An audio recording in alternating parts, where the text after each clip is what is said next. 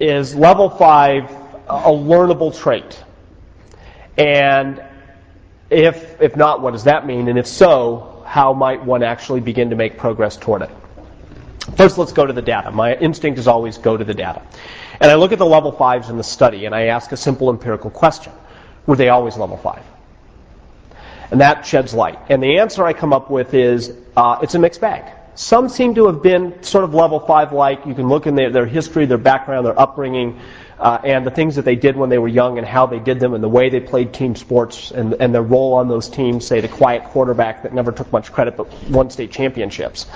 Uh, you can see evidence in some cases from very early on that they were just a level 5 type leader. There were others where there isn't much evidence of that, and what seemed to happen is there was some humbling event in their life.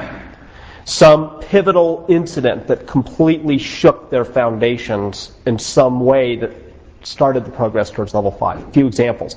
Uh, one converted to uh, evangelical Christianity and said from then on, his sense of himself in the universe seemed so insignificant.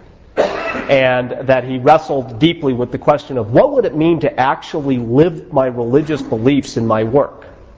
And that inevitably led him more towards a level five style of operating. And it was a profound change for him. He said it, that becoming truly a Christian with a capital C was, was humbling.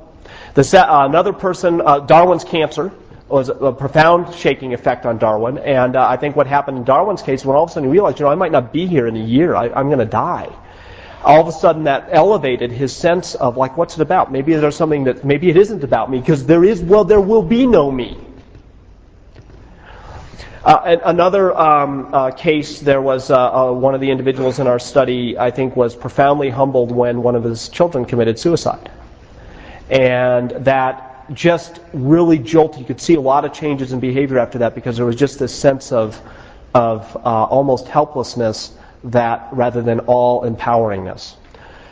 So those that was the second group. The third group seemed to be people who kind of just grew into it, and as as their responsibilities grew, they were sort of they kind of moved up that hierarchy. And they were like pulled along like a magnet. When they finally became chief executive there was this, this sense of awesome responsibility for the institution or for the opportunities that they had that, that it kind of extracted a level five perspective from them.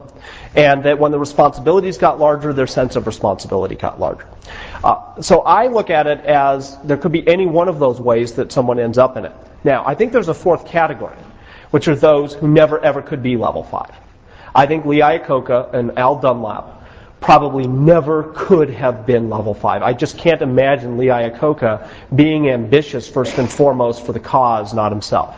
I can't imagine Al Dunlap uh, either having the humility or the will to do what's needed to make uh, a great company. Now, I could have been wrong in those cases, but I think that those are cases where, yeah, maybe there are some who can.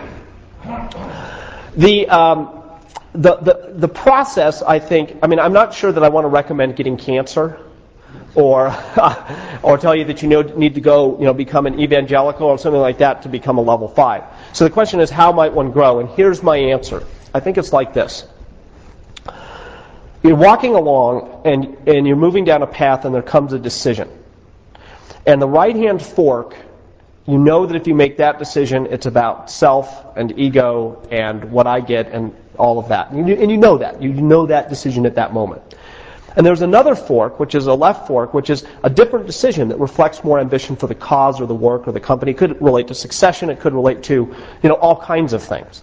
And that at some point, you're confronted with that actual concrete decision.